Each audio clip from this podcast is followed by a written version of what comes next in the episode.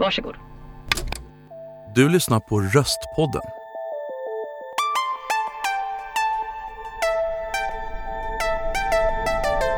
Eric Aden är en av Sveriges mest folkkära artister som har egna krogshower, får hela publiken att sjunga med i Allsång på Skansen och var 2018 med i Så mycket bättre i TV4. Han släppte sin första skiva Hello 1987, starkt influerad av Prince. Fick sin första hit med Bara himlen ser på 2 år senare, men slog igenom stort med sin skiva Do You Believe in God 1991. Hör honom prata om falsettsång, sitt fadersmord på idolen Prince och lyssna på några av de sångare som har påverkat honom allra starkast. Hej Eric Aden, välkommen till Röstpodden. Ja, men tack så mycket. Vad är din hisspitch på vem du är? Oj. Eller behöver du aldrig berätta vem du är? Vet alla vem du är? Nej, men det fick man ju göra, speciellt när man är i USA och så här. Och ja. Recording artist. Den går fort. Ja, verkligen. Men den kommer man rätt långt med där. Jaha, recording artist. Ja, snyggt. Nej, men hisspitchen det blir väl liksom någon typ av medelklasskille med akademiska föräldrar, akademisk bakgrund som inte ville göra det utan ville och blev förälskad i någon slags för mig exotisk kultur, men det var ju afroamerikansk musiktradition och blev liksom lite besatt av att också inte bara börja älska den, utan jag ville också lite grann vara med och få den musiken att få sin rätta representation i framförallt Sverige. Eftersom när jag kom så var den ju typ, den var inte förstådd att det var det som var musikskatten bakom mycket musik. Folk älskar Rolling Stones och visste inte om att det kom från det var afroamerikansk Prince musik. Framförallt som var det stora. Precis. Va? Mm. Och sen råkar du vara faktiskt folkkär. Det kan man inte säga om så många. Du är större än vad jag faktiskt förstod när vi pratade. Jag skulle boka dig, så började jag googla. Och det är så här, du säljer slut och det är liksom du är jättestor. Det där uttrycket folkkär, det är lite svårförståeligt. Nej, inte känsligt. Nej. Det är ju jättekul om det stämmer. Men om man får alla på Skansen och sjunga, då är man väl verkligen folkkär. Ja, om det är själva liksom måttstocken. Ja, jag hittar på det nu. Ja, men jag tycker men det var en bra måttstock. Då okej. Ja. Det var kul att höra. Ja. Och sen, du har spelat live närmare 4000 gånger. Ja, det där är ju sån där upphottade siffror måste jag nog säga. Jag kanske närmar mig någonstans det, men jag vet inte riktigt. Det är alltid så med såna där siffror att när de kommer i spinn på nätet så blir de snart dubbla och sådär. Men det är många jävla gånger i alla fall. Eller hur? Får jag svära förresten? Ja, svär på. Mm. Därför du är ju en hårt arbetande artist. En del spelar bara in och en del är ute och spelar jättemycket. Mm. Vi ska framförallt prata om röst idag. Kul. Din röst och andras röster. Ja. Mm. Hur är ditt förhållande till din röst? Bra fråga. Den är någon slags grundstark på det har blivit. Ja, men nu får vi backa lite här, för att då är när vi pratar om rösten som funktion liksom i vardagen, om man ska säga så. Om du hade frågat mig som sångare. Ja, det är det jag frågar. Det är en annan sak. Aha. Lite grann. Men jag vill nog stanna kvar där lite i rösten som funktion i vardagen. Mm. Nämligen att om jag hamnar i en knepig situation och kanske måste, för att det är fara och färde eller någonting, ryta ifrån. Säg att ett barn är på väg att springa ut i gatan eller någon är på väg att bryta sig in i lägenheten, som jag har varit med om, by the way. Oj. Då funkar rösten jäkligt bra för mig. Jaha. Jag har ett bra mellanregistertryck. Ett bröl. Ett bett. Ett sånt som kan få folk att studsa tillbaka. Alltså. Mm. Mm. Så där känner jag mig jävligt trygg. Mm. Liksom. Cool. Men så om vi går till det här som mitt yrke då, att vara sångare, det är liksom på senare år som jag har blivit trygg med att kalla mig det. Okej. Innan så har det varit ganska mycket låtskrivare med rätt att framföra eget material. Just det. Lite så. Nu har jag förstått att även om inte jag är någon virtuos så har jag lite otappade förmågor. Jag kan ibland överraska mig själv. Precis. Med en roll till exempel är jag i bra flow uppe på scenen. Vad och heter så det? Bara, en roll? En roll, alltså ett ornament, alltså en whale eller vad som helst. Alltså, hur förklarar man det för en? Ja, att man kryddar mellan texterna med någon liten. Så visar det sig att när jag kastar mig ut så sätter jag den även, och liksom, fast jag inte trodde att jag kunde det. Nej. Så jag börjar överraska mig själv lite brand faktiskt. Jag är ingen sån som övar sånt. Men det är också något jag har förstått, att alla de här idolerna jag har och har haft, de har ju stått och övat rolls dag in och dag ut. Det har inte du förstått tidigare? Nej, jag trodde inte att det är precis med dem som det är med såna Yngwie Malmsteen, gitarrister och sådär. De håller på med de här rullarna hela dagen. Det har jag aldrig gjort. Det var roligt. Så. För det var, nu måste jag bara förberätta en anekdot som jag tyvärr inte kommer ihåg vem det var som förstörde knäna. Det var någon som hade James Brown som superidol. Och han åker ner på knäna när han hovar och så här. Han har ju fotbollsskydd. Han har ju skydd på knäna. Yes. Och det var någon som sabbade stackars knäna, för han hade... Jag tror att det här är Thomas Ledin. Jaha. Kan vara det. Jag ska inte svära på det. Nej. Och är det fel så ber jag om ursäkt. Ja. Men det är någon svensk som har fått feeling och slidat på knäna och sen bara haft lite sköna... Aj. Brandskador på knäna. Men det var en parentes. Det skulle lugnt kunna hända mig. Och om det är Tompa, full respekt. Vad intressant. När förstod du att man skulle öva på sånt här?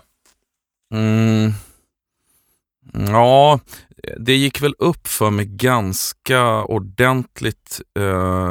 Inte för att jag började att öva efter det. Men jag var vad kan det ha varit då? År 2001 kanske. Så var jag på en liten sån här sväng i USA, både på västkusten och östkusten, och co-writade. Och då fick jag äran att spendera en vecka med Leon Ware, som har skrivit mycket till Marvin Gaye. Hela I Want You-plattan till exempel. Som sjunger som en gud. Han sjunger, nu har han gått bort tyvärr, men han sjöng ju lika bra som Marvin Gaye. Men han blev aldrig riktigt lika stor som artist. Eller inte alls så stor som artist. Men han har gett ut många skivor. Då blev det klart för mig att man övar på det där. Men händer det inte någonting? Det är en sak att höra en röst på en platta som är så bra. Men när man står bredvid en människa i samma rum och den människan sjunger, är inte det helt magiskt? Det är helt magiskt. Och då tänker jag mycket på Så mycket bättre nu, precis som jag. Ja. För där tänkte jag själv som konsument, liksom när jag såg SMB, att det var så här, ja men de måste ju sitta där och vara snälla mot varandra, annars skulle det ju vara... Men hur känner de egentligen inför det här? Och sen när jag satt där själv så var jag helt överväldigad. Ja. Det var så jäkla skönt att redan första kvällen, redan första sångframträdandet, någon reser sig upp och har gjort en tolkning av det jag har gjort och sjunger i rummet för mig eller oss alla. Då försvann alla mina farhågor om att jag skulle ha någon slags yttre betraktare på det där. Jag blev bara drabbad liksom. Häftigt. Jag är så nybörjare som sångare. Jag är verkligen en wannabe. Men rätt nyligen började jag ta sånglektioner. Och första sånglektionen det blev så starkt på ett sätt som jag inte trodde. Jag började grina för att, så här, att stå inför någon och sjunga. Det var så naket. Ja. Hon är så bra. Så den dimensionen hade jag inte riktigt förstått. Sång och gråt, ja. Eller hur? Men där då, när ägde du liksom som en vuxen människa rösten? Förstår du frågan? Som sångare. Ja, som sångare. Och vuxen. Ja, men det är ju typ... Det är då? Nu? Typ... Backa tillbaks typ 5-6 år kanske. Ja, just det. Och något som är så otroligt slående när jag har lyssnat igenom dina skivor, det är ju att du skiva 4 va? 4 eller 5 började sjunga väldigt mycket falsett. Du sjöng brösttoner tidigare. Du sjöng ganska högt, men du började med falsett. Jag gjorde nog det lite tidigare än skiva 4, vill jag nog ändå säga. Men jag håller med om att brösten var mer... För där var falsetten så genomgående. Ja. Vad är grejen med falsett? för dig? Falsett för mig har två viktiga liksom punkter. Och det ena är att det rent anatomiskt för mig är liksom lättare att sjunga falsett. Och det är tvärtom för de flesta, va?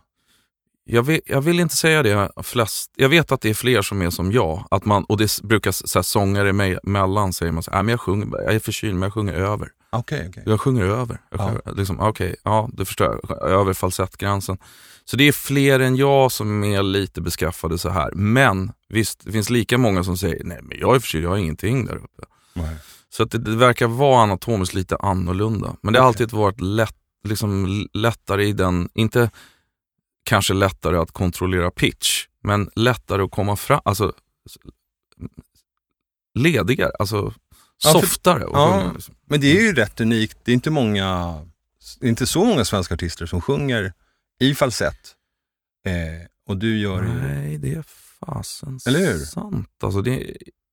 Länge var det ju liksom lite no-no att vita killar får göra det. Alltså, så, men det har ju ändrats. Nu finns det ju pop och top 40. Och, alltså, det är ju massa nu, mer och mer. Liksom, och plötsligt, det kanske drar in för mycket. Men jag tänker också på så här, mansroll och manligt och kvinnligt.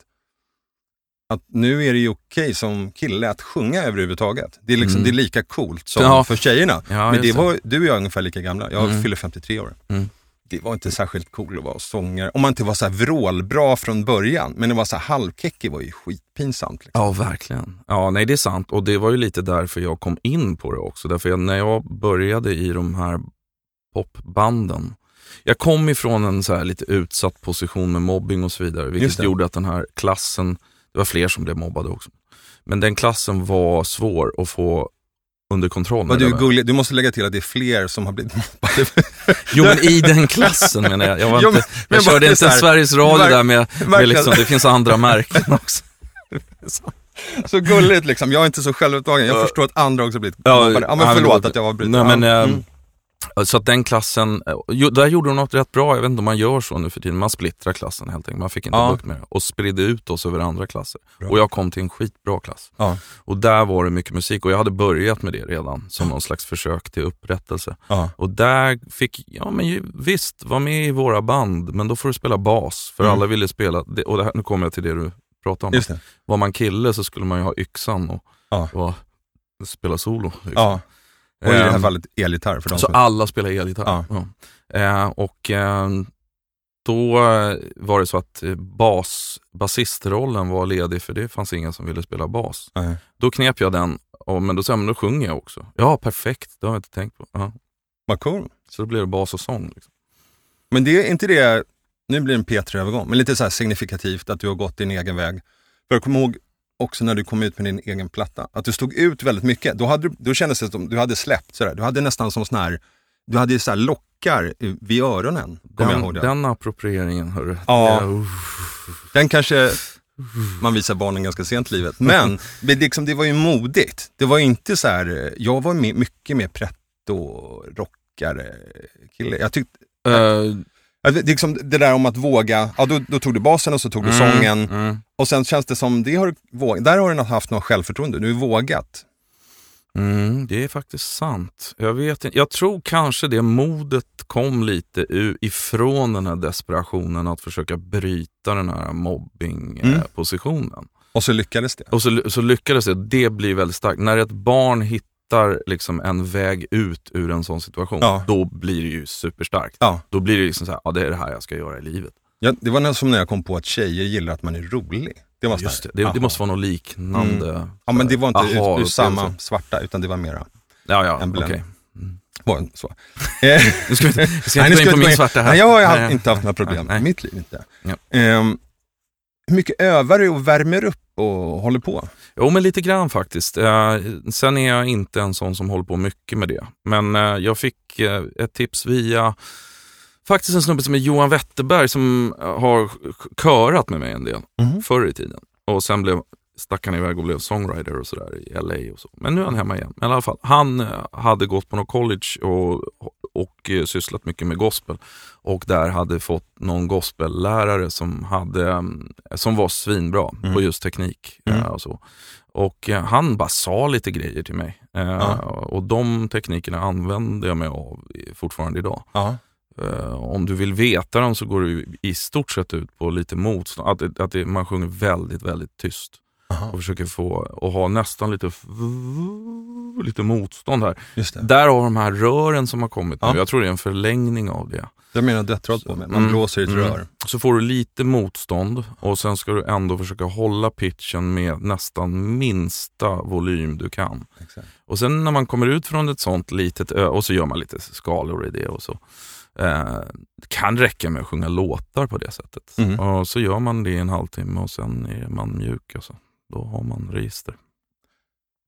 Det här är ett helt flummigt experiment som jag kommer på i detta nu. Men om jag så här, frågar dig, vill du sjunga någonting? Vad är det första du kommer på som du vill sjunga? Då blir baby, baby, baby. Är det den? It's my personality. Jag vet inte varför. Men så fort jag får den där kicken så, okej, då tar vi den då. Den sitter. Vi ska prata om andra röster. Du älskar röster. Det gör jag. Och då har du några exempel. Vi lyssnar på dem, tycker jag. Ja, ska vi lyssna på? Ska vi liksom lyssna på en i taget och prata efter och sådär? Exakt, och sen så kan vi så här freestyle skrika om det är något som är jättebra. Kör vi första exemplet.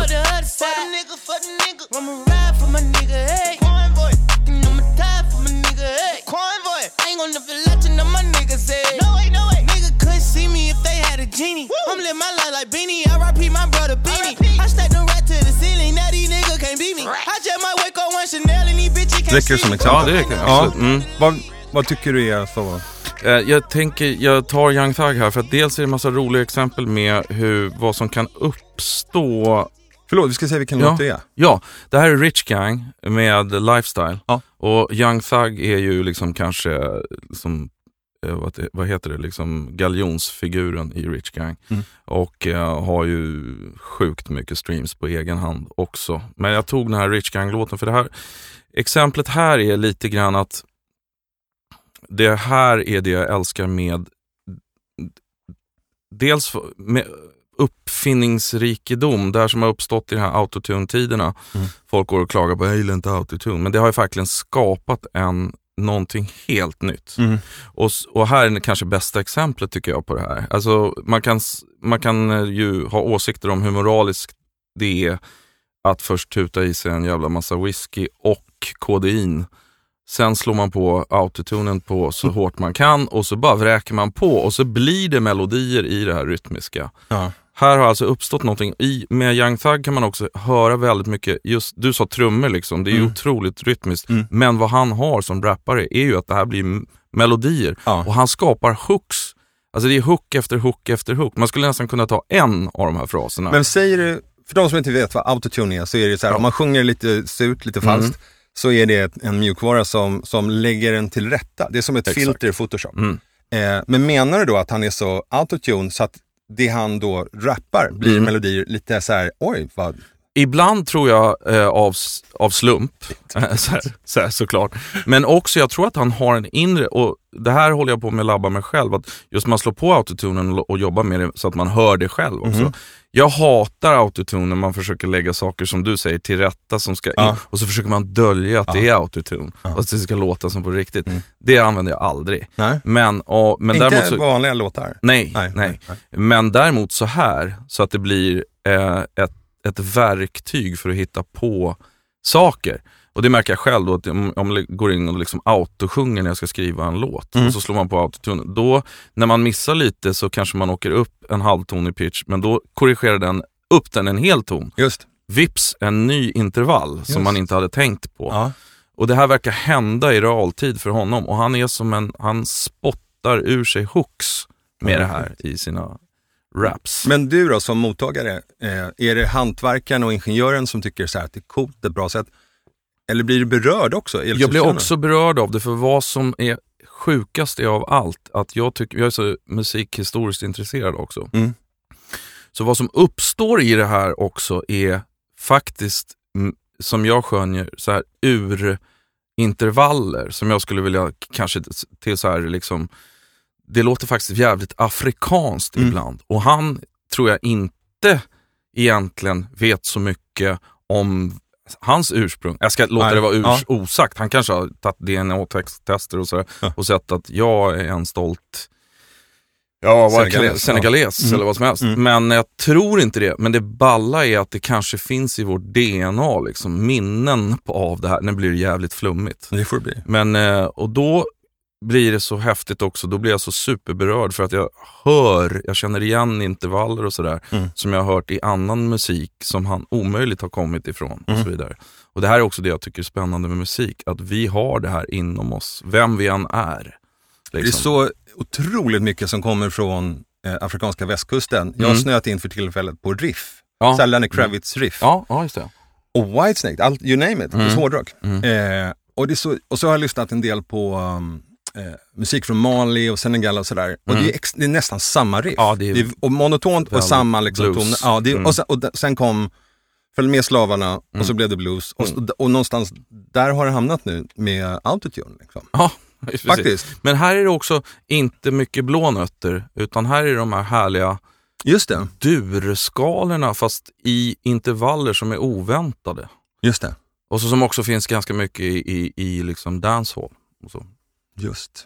Precis. Och blånötter, det är oftast det är väl toner som skapar som upplevs som lite sorgliga, mellan dur och moll. Ja, lite melankoliska kanske. Härligt. Nästa låt. Vad är det?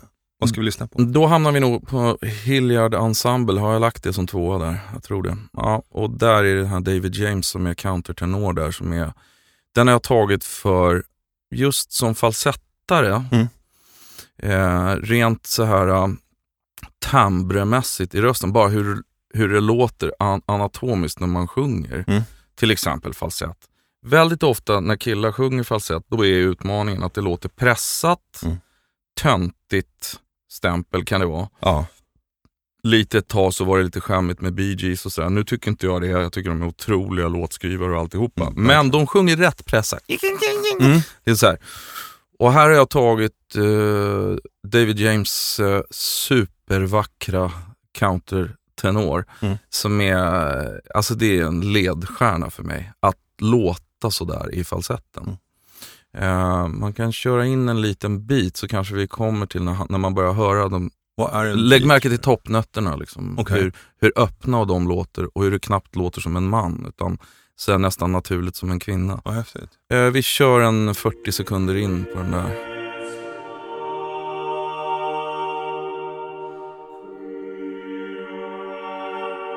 Parsemili Domini.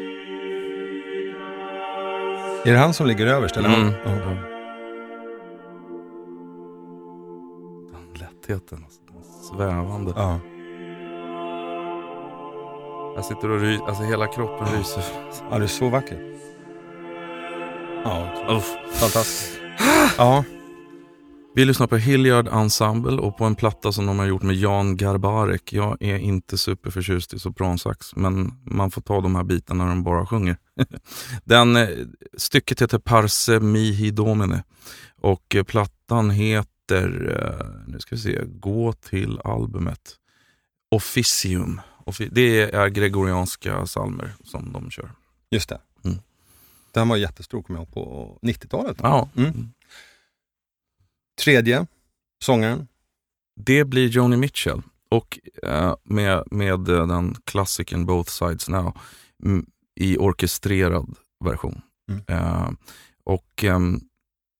Henne har jag valt, otroligt viktig för mig som röst ur det hänseendet. Jag låter ju inte alls som henne, men ur det här som man försöker nå med sången, som jag försöker nå med sången, det är den här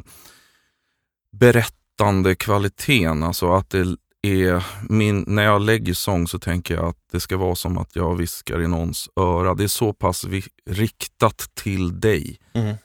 Och det blir ofta så här när man håller på med sång i USA, säger man, eller rättare sagt min fru Cornelia, när hon gick till en sånglärare där, myntade det här uttrycket singing land, som jag vill inte hamna i.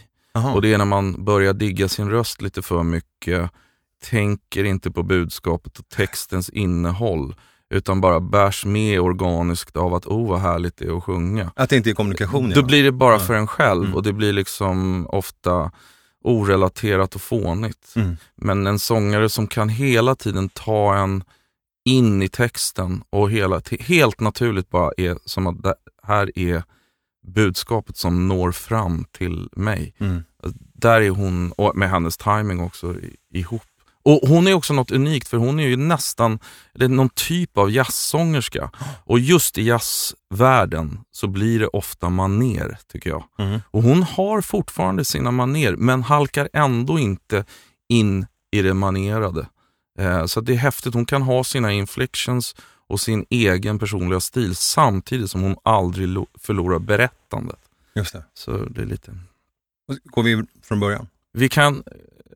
Ja, inte om vi inte har, det är otroligt vackert i början, men hon börjar inte sjunga förrän kanske 40 sekunder in eller något. Du går in där då? Ja. På 40. Rose and flows of angel hair, and ice cream castles in the air, and feather canyons everywhere. Looked at clouds that way. Det låter som Lisa Minnell.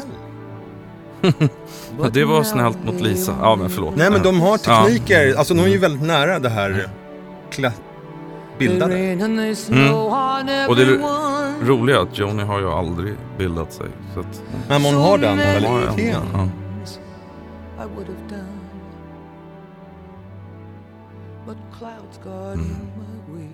Om det är ett vibrato som påminner. Nej, men Liza kanske inte var den bästa. Men hon i varje fall, hon är så här, i sina sämsta stunder. Ja, men det finns crooning i det här och det finns showtime i det här. Och ändå är det så hartfält och tör. Det är det som är häftigt med Joni, att hon är ju, det finns touch av showtime i det här.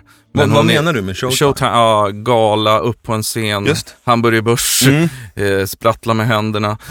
Och ändå är hon så långt ifrån det, hon är fullständig auteur. Liksom. Ja. Ja, hon är väl verkligen en text, liksom, fattar poet och vill berätta saker. Ja.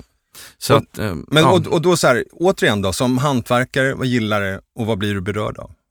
Här är det just berättandet, att det tar mig texten, det tar mig direkt till texten och jag hör exakt vad hon tänker och vad hon menar, tror jag. Och det är det. Man vill ju, ibland så kan ju liksom betydelsen ligga hos lyssnaren. Men det gör ingenting. Det här betyder någonting för mig. Direkt när hon börjar sjunga så betyder det här någonting för mig. Och jag inbillar mig att det är någonting universellt. Hon menar också det jag känner. Så jag kan ha fel, men det spelar ingen roll. Det spelar väl inte så stor roll. Nej. Vad häftigt. Hon nu lite ihjälkramad av musiker. Absolut. Så här, det är aldrig fel att tycka illa om Joni Mitchell. Men jag tycker också... Allt är fel, menar du. Nu vänder du på det. Vad sa jag? Det är aldrig fel att ogilla Joni Mitchell. Ja, det var fel sagt. Precis tvärtom. Ja, jag fattar det. Jag är sån makt, jag kan klippa bort det. Men, och ibland kan det bli då är det liksom mera massan som bestämmer vad jag ska tycka är fantastiskt. Men jag blir också jätterörd i hjärtat. Just den här symfoni. Det är ofta de här ihjälkramade personerna som har någonting egentligen. Ja. Och sen så tyvärr så blir det så. Det här kan vi klippa bort, men jag vill bara testa. Någon som jag har så svårt för som är ihjälkramad, det är Bob Dylan. För jag tycker inte han kan sjunga. Nej. Och sen gjorde han den här crooning-skivan. Har du lyssnat på det? Nej. Det gör det. Det är världens upplevelse. Då visar det sig att han har valt att sjunga så där tokigt. Men varför? Jag vet inte. Varför sätter man inte det? Fallande överallt. Men i den där crooning-plattan så gör han inte det. Han sjunger inte fallande på slutet. Han övade under alla 50 åren. Ja, precis. Okej, fjärde låten. Ja, då är det liksom för mig, det är ju, här är det ju funken liksom. Och hur den kommer ut i en röst. För att man kan snacka mycket om funk och vad det etableras någonstans. Och det är roligt det här med funk. Det är ju parallellt, om man backar tillbaka till rotmusik och så vidare, då kommer det ju allt samman i country och gospel och soul och alltihopa. Och det som ofta liksom jag pratar om när jag pratar om funken, liksom, att det ska vara en telegitarr som är honky, då är det ju twang på country's folk. Det är ju liksom samma sound egentligen i telegitarren. Någonstans så är det the dirt, alltså någonting, skiten, att skiten är med. Uh-huh. Liksom. Och Ronald Isley är ju också en berättare egentligen, precis som Joni Mitchell. Men han har ju då det här registret som jag, när jag kommer ut på en scen, jag vill liksom ge utlopp för sex, aggression, frustration, lycka, alltså alla känslorna på en gång. Mm. Liksom. Och då blir det messy. Och han är messy och samtidigt så jävla vackert. Alltså. Så att, det är bara att sätta igång honom. Men, vad var det för låt? It's Your Thing med Isley Brothers. Med den ärade Ronald Isley. Och bara, jag vet inte om vi hinner, men det kommer några skrik som är... Waila, den här rollsen som jag pratade om, det är fint, det gillar jag. Men mest av allt vill jag få till de här skriken. Se om vi kan komma till något skrik. Det tar en stund innan han börjar skrika. It's your thing. Do what you wanna do. I can't tell you who to sock it to. It's your thing. Do what you wanna do.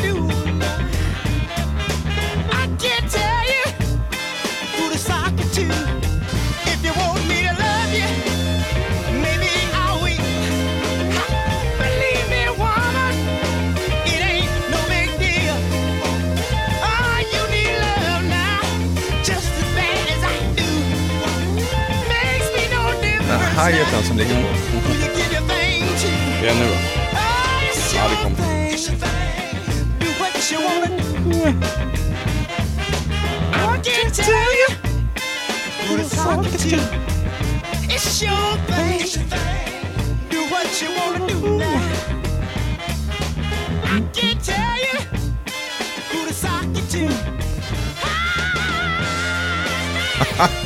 Där kom det. Är det medfött? Kan man öva upp det där? Det känns man kan öva upp det, tror jag. Att hålla lite pitch men ändå spräcka totalt. Ja, det är lovely. Ja, mycket bra. Ja, vad är det här då? Hantverkaren. Alltså hantverk i det här fallet, vet du, katten, ja det är ju det att han gör, det är mer som, jag älskar hantverk på det sättet att det är icke-akademiskt, nämligen man gör det så jäkla många gånger så man lär sig någonting till slut. Det är trial and error. Men och det är ju ett hantverk det också. Ja. Men det, jag gissar att du, det måste väl du verkligen vara. Men jag är lite fixerad vid sväng, vad som är sväng. Mm. Och det här är så, det är så sjukt bra spelat. Ja, det är då alla musiker, det är en sån enhet. Ja. Och man kan inte sitta still. Ja, och ändå så sliter det lite dem emellan. Ja, men det är som, det är som gammal reggae. Ja, om man lyssnar på dem så är det inte tajt. Men det sitter. Precis, exakt. Och en spelar lite mer swingat och en spelar lite rakare. Och sen hur det kommer samman. Så kommer ju Stone samman också. Ja. Så det är ju liksom, Och det är liksom inte mätbart heller. Så lite som jag gillar akademi så har jag faktiskt hållit på med det där jättemycket. Har du? Ja, bara analyserat. Okej. Vad är det basen? Varför? Okej, jaha. Hans kickar ligger i swing medan basistens 16-delar ligger raka. Och okej, det ska jag härma när jag programmerar. Oh, här var det nice. Kunde du överföra det då? Ja, precis. Så här håller jag på hela tiden nu när jag programmerar. Ja. Ja, för det så finns inget... det är lite fel att säga att det är inte... Det går. Det var fel. Jag tar tillbaka. Ja, men känslan då i det här? Känslan i det här var det som jag nämnde. Att liksom få med sig i ett performance allt det där som jag sa. Sex, aggression, frustration. Någon annan skulle kanske välja Mick Jagger, men jag tycker det här slår med hästlängder. Liksom. Men jag uppskattar Jagger också, det gör jag absolut. Men att liksom...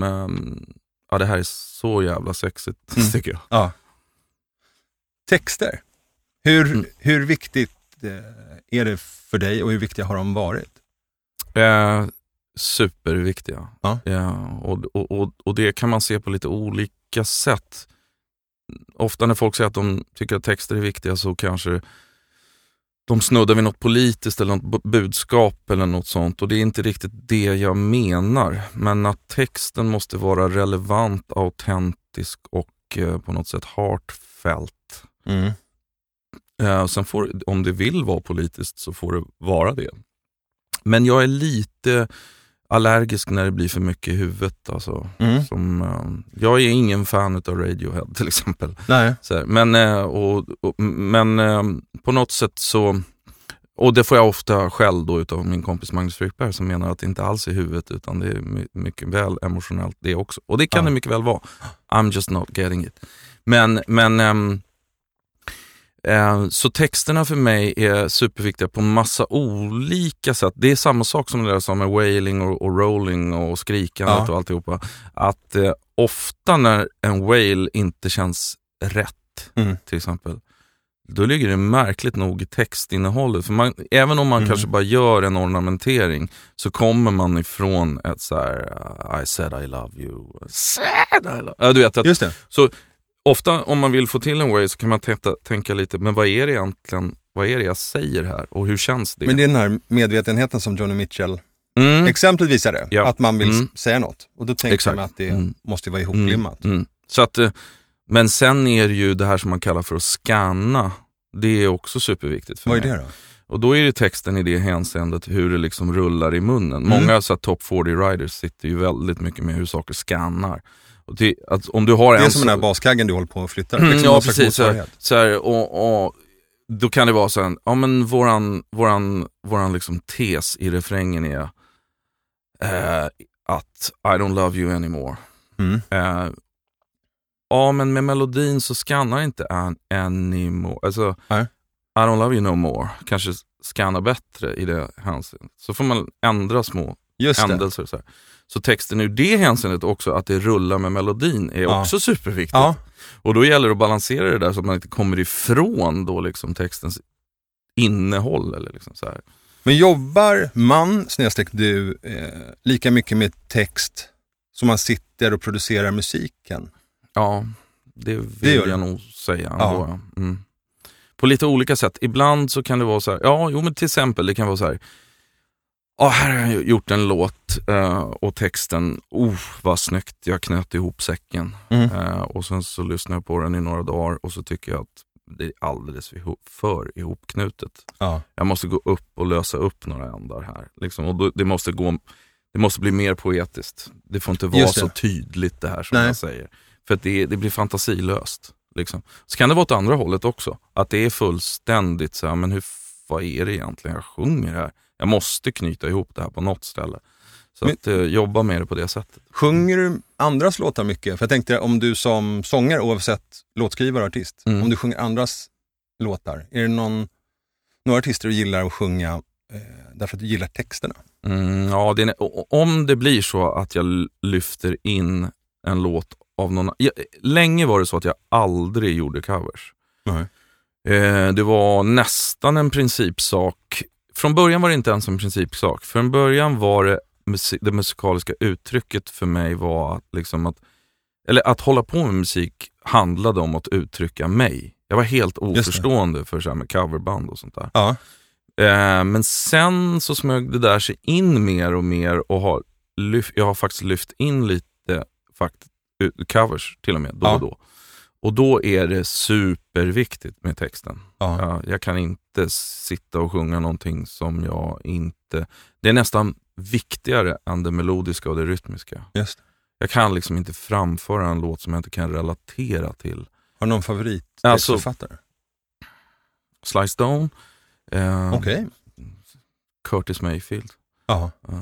Curtis Mayfield var ju liksom den afroamerikanska John Lennon på något sätt.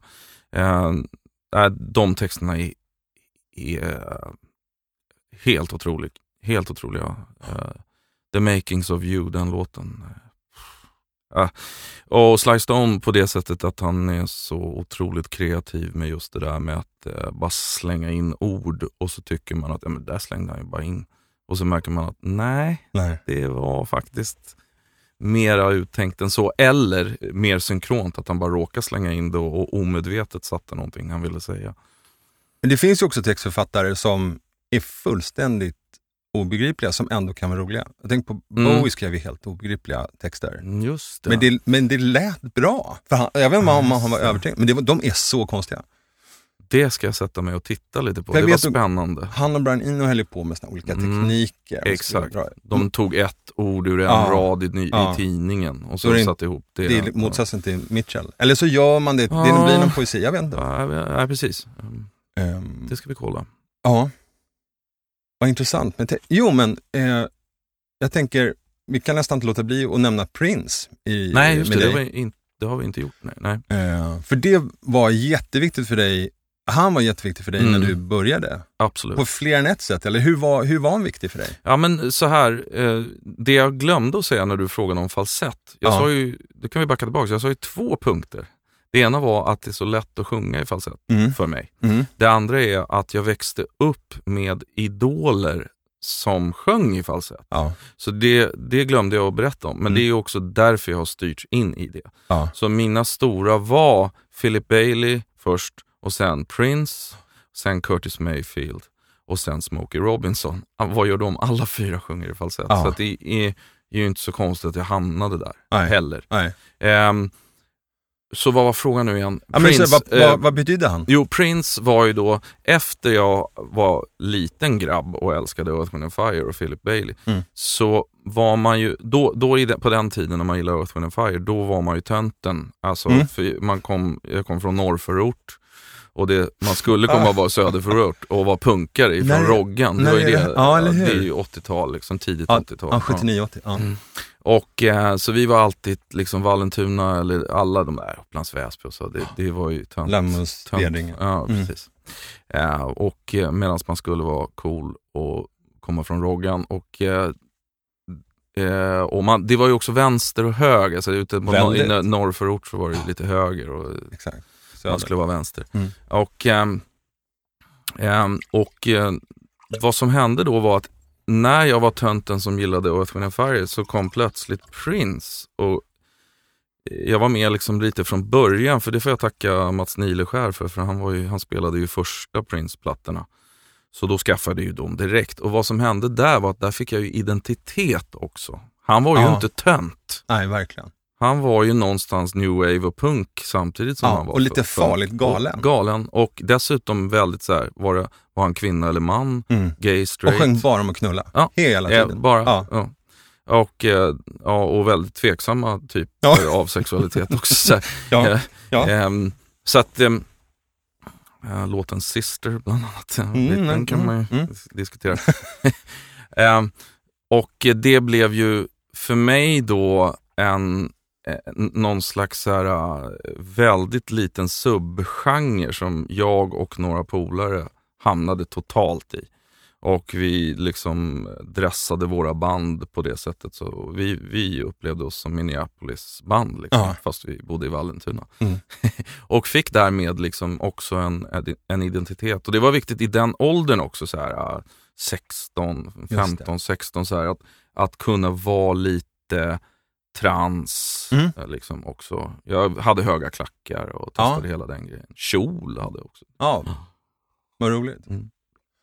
Och sen, om han är så uppenbart en förebild. Men sen så var det som, du slog igenom med nu står det still, var det Do You Believe in God? Ja, kan man säga. Jag fick ett litet, redan innan där med 89-plattan med Bara himlen ser på. Ja. Den tog lite fart faktiskt. Ja, om jag inte var nöjd så var det ändå liksom att den gick lite på radio och sådär. Ja. Men sen var det ändå Do You Believe in Me-plattan som smällde. Jag tänker så här med förebilder, att du sjunger falsett om sex på dem liksom innan. Men Do You Believe in God blev som att det var ändå något eget, kändes. Jag kommer ihåg när då jobbade jag på Radio Stockholm och hörde den. Och vi spelade på den jättemycket liksom, när vi inte var i sändning, för vi tyckte den var så bra. Ja, okay. Och då var det som att det hade hänt någonting. Om du hade bestämt dig för att jag gör det fullt ut. Eller liksom. Ja, det var något som hände, det håller jag med om. Det var även det för mig. Jag blev överraskad själv av hur bra det blev liksom. Och det är ju en ynnest som kreatör att få bli överraskad av det man själv gör. Och det vill man ha mer av, och därför jagar man vidare. Tänk om jag en dag kommer överraska mig själv igen. Liksom. Ja, det är fantastiskt. Och så det drivs man framåt då, men det är svårare och svårare ju. Så för att till slut så känner man ju till sin egen förmåga. Liksom. Men där hade det hänt någonting. Jag vill attributera det till några få saker. Det hade hänt någonting dels i... Det hade börjat röra på sig lite i det där med min crusade lite grann om att få afroamerikansk musiktradition på plats liksom, representerad på plats och i medvetandet av folk. Det hade faktiskt börjat tas emot lite grann och jag var del av ett gäng som jobbade på det. Jag har nämnt Magnus Frykberg som en gammal kompis som producerade till 10 på den tiden. Och Boomkrasch-producentduon var ju också där. Så vi var liksom ett gäng, även Robin Rass vill jag liksom tillskriva det. Så att vi var del av en generation som satte det här på kartan lite grann. Och att få känna det, att jag är med i den, liksom har kommit upp på brädan lite grann om man tar en surfing-referens. Så det gav sitt och samtidigt så hittade jag, det här är den största grejen, jag hittade musiker som var svinigt bra och som kom från vad jag älskade också. Så, Mattias Torell på gitarr till exempel, som hade snöat på Jimmy Nolan liksom, som spelar med James Brown och hans teknik och så vidare och få liksom mata ett gitarrpattern i 10 minuter och det blir galet. Men jag tänkte gå tillbaka till Prince och då är det egentligen 2 parallella spår. Det jag ser det här med texterna. Att du skrev mycket om sex. Om det var liksom inspiration om honom eller därför att du kände så här, jag kan välja bland 100 ämnen men jag vill skriva om det här. Och sen så att ha någon som är så stark en så stark influens liksom hur gör man för att släppa den och liksom hur man får lära sig, man ska absolut inte ställa 2 frågor igen, men nu gör jag det liksom. Sure. Så ta den du vill liksom. Så det ena är liksom texten och sex och liksom bli influerad av Prince. Och den andra är också att ha en sån stark influens att det kan bli nästan att man måste så här, göra ett fadersmord liksom. Exakt. Och jag gjorde det. Jag svarade på båda frågorna.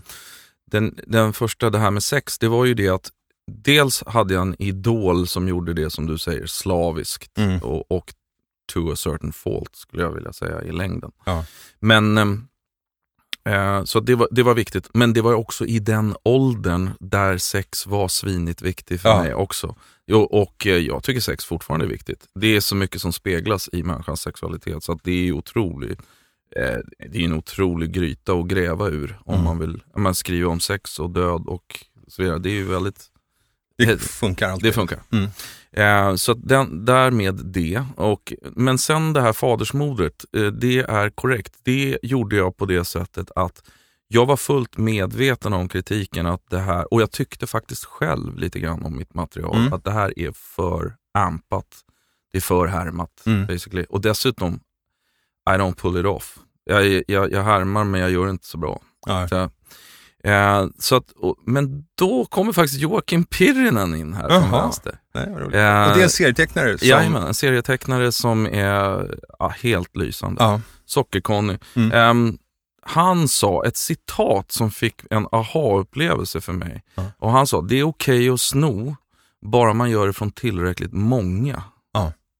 Så jag löste det där med att till exempel, jag älskar ju inte bara Prince. Jag får faktiskt tacka Prince för han ledde mig också till Curtis Mayfield. Han ledde mig till Sly Stone. Han ledde mig för att de få intervjuer han gjorde så creddade han ju faktiskt massa folk. Aha, finns de här? Och då började man gå in på det. Och jag blev helt tagen av Marvin Gaye, Al Green, alltihopa. Och sen började jag bara ösa in det i grytan. Och så fort man gör det, mixar, då blir det ju en egen mix.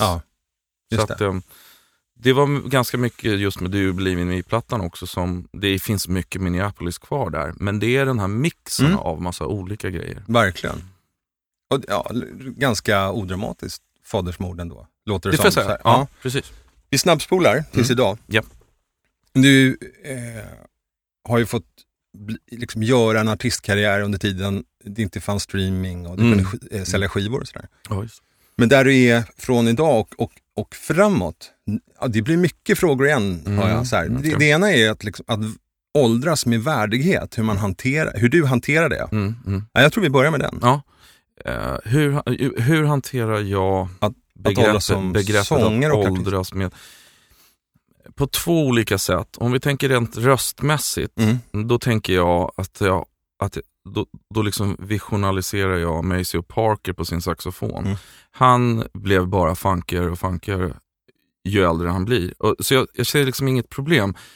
Det han här spelar med James Brown. Ja, precis. Ja.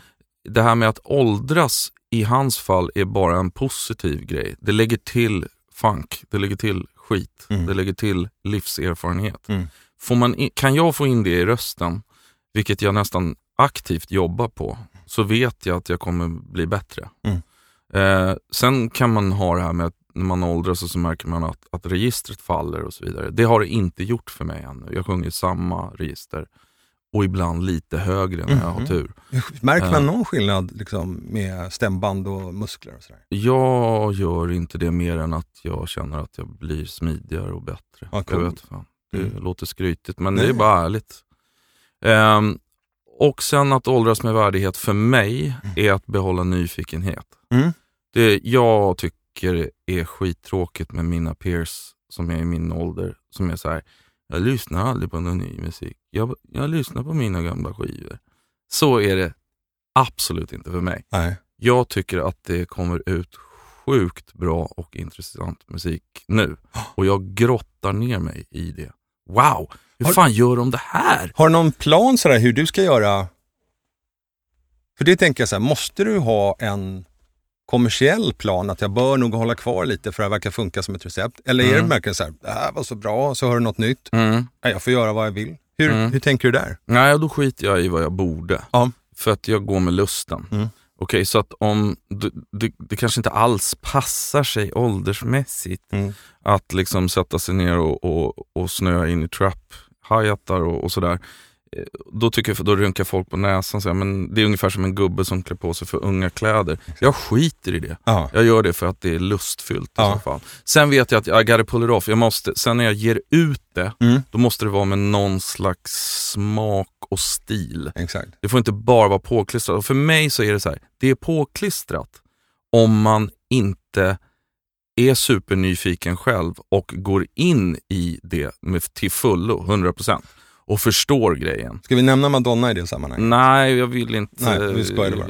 Ja. Ja, men jag kan ju säga du det. Kan få säga jag säger det. Ja, jag vågar inte säga hur nyfiken och devoted hon är. Men då kan jag, eftersom du inte säger det, så kan jag stå för att jag tycker att hon har just varit otroligt bra omvärldsbevakare och har gjort saker, men inte riktigt så att det känns som det är hon. Fast hon gör det väldigt snyggt. Hon gör snyggt, och jag kan gå med på att jag ibland känner med henne att hon har på något sätt I gotta call the latest guys. Ja, och så gör man det. Men hon har inte själv fördjupat sig i den subkulturen och vad den berättar basically. Nej. Jag kan inte låta bli, för jag tycker det är så superspännande. Det är nästan antropologiskt. Jag gillar de här nya subkulturerna och lära förstå dem. Och som artist då, i dessa dagar då man har svårt att finansiera till skapande med att sälja, utan då får man uppträda live. Hur tänker du där? Har du eget skivbolag, blir du liksom inte en industri, men liksom ett företag själv? Eller hur tänker du framtiden? Ja, det är så. Jag har min egen label basically. Ja. Det är ju jätteviktigt att man har nu är det viktigt att man har någon PR-person som är bra. Ja, just det. Jag är tveksam på att det behövs ett skivbolag, men det kanske det gör för vissa, men det är inte så super obvious tycker jag att det behövs. Om man har bra PR-person. Just det. Soul, själ, ande. Och alla sånger vi... Eller jag ska... Ja, jag tror alla som jag förstått du gillar, nästan alla jag gillar, har ett andligt förhållningssätt som människa. Så de är med i församlingar, speciellt de amerikanska. De har sjungit det som där de har övat sina roles bland annat. Exakt. Man är med i en kör. Liksom. Det är en community, men det är också ett förhållningssätt till livet. Det finns liksom en andlig kraft. Var kommer du in där? Ja, okej. Det här kan bli intressant. För mig är ju då... Själ och ande är inte samma sak för mig. Nej, det var en övergång. Men, fast jag vill ändå säga att själen ligger närmare ande än tanke och kropp och materia. Men det är en viss gräns mellan själ och ande. Men de är ju mera kusin med varandra än det andra. Nu pratar jag bara om min världsbild. Så det är möjligt att det andliga kryper lättare in i the soul, kanske. Jag vet inte. Det var mer lätt för mig. Det var tacksamt att gå över till dig. Precis. Utan det är mest, är du andlig? Ja. Hur då? Och dels har jag är född katolik och jag har blivit medsläpad med mamma i kyrkan varje söndag. Blev ganska starkt trotsig mot det rätt tidigt. Och vi behöver ju inte ens nämna vad katoliker har gjort för att liksom bli trött på hela grejen. Min syster har dessutom gått ur katolska kyrkan. Jag har inte brytt mig om det, men jag går inte i kyrka. En larvig fråga kanske. Är det ett större steg, tror du, att gå ur en katolsk kyrka än om man som svensk går ur svenska kyrkan? Det är lite starkare faktiskt. Bara av den anledningen att katoliker har lite grann som en liten starkare identitet med sin tro, vill jag säga. Sen finns det var svepande kanske. Det finns protestanter som är djupt religiösa också. Absolut. Men i och med att det är liksom den givna religionen, så är det ju många som tillhör en protestantisk kyrka utan att fördjupa sig i sin tro. Liksom. Så lite vanligare tror jag som katolik att man är mer intresserad kanske av det där. Men du ruttnade som ung på katolicismen?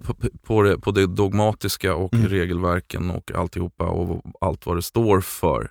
Något som jag har burit med mig, det är väl kanske ändå en andlig världsbild på det sättet. Ja, så, och jag labbade mycket med buddhism och sådär på 80- och 90-tal och alltihopa och läste jättemycket och fått mycket hjälp av det, måste jag ändå säga. Hjälp hur? Ja, nämligen som så här att om vi tar inom religionen, det som finns i alla religioner, det mystika och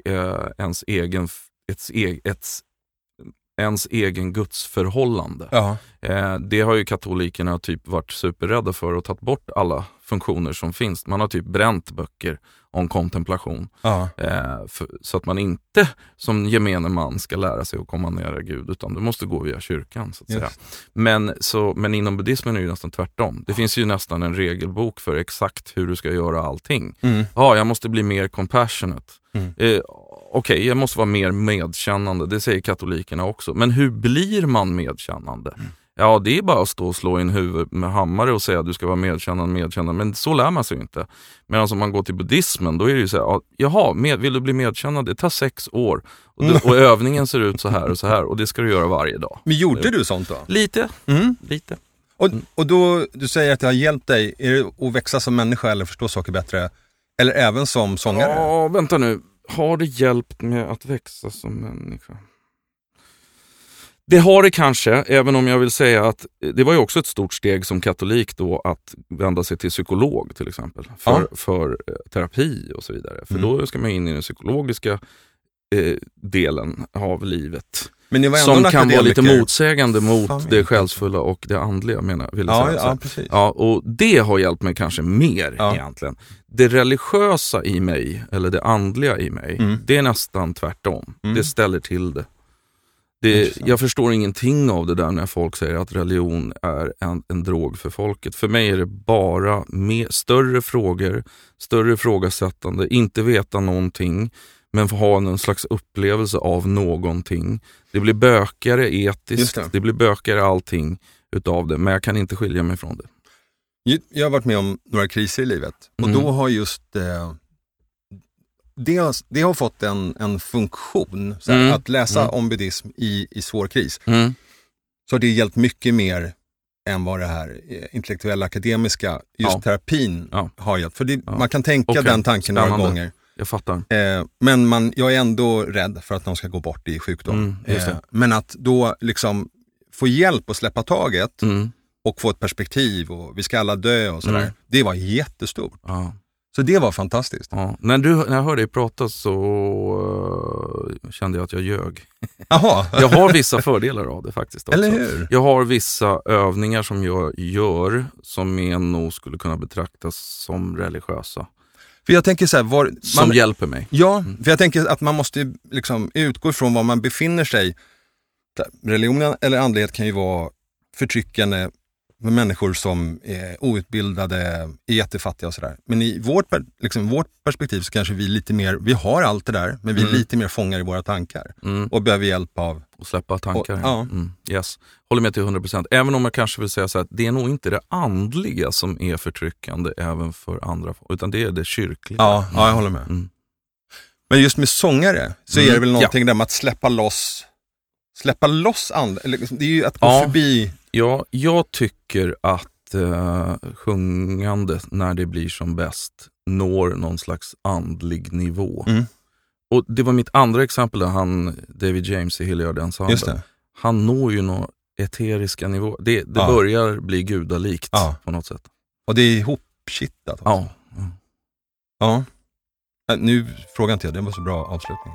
Erik, tack så mycket. Tack, kul. Verkligen. Du har hört Röstpodden. Programledare var Ola Ringdahl, ljudansvarig var Amanda Runestam och denna podd produceras av Online Voices, proffs på ljud och röst på alla språk. Gå in på röstpodden.se om du vill lyssna på fler avsnitt eller läsa mer om programmen.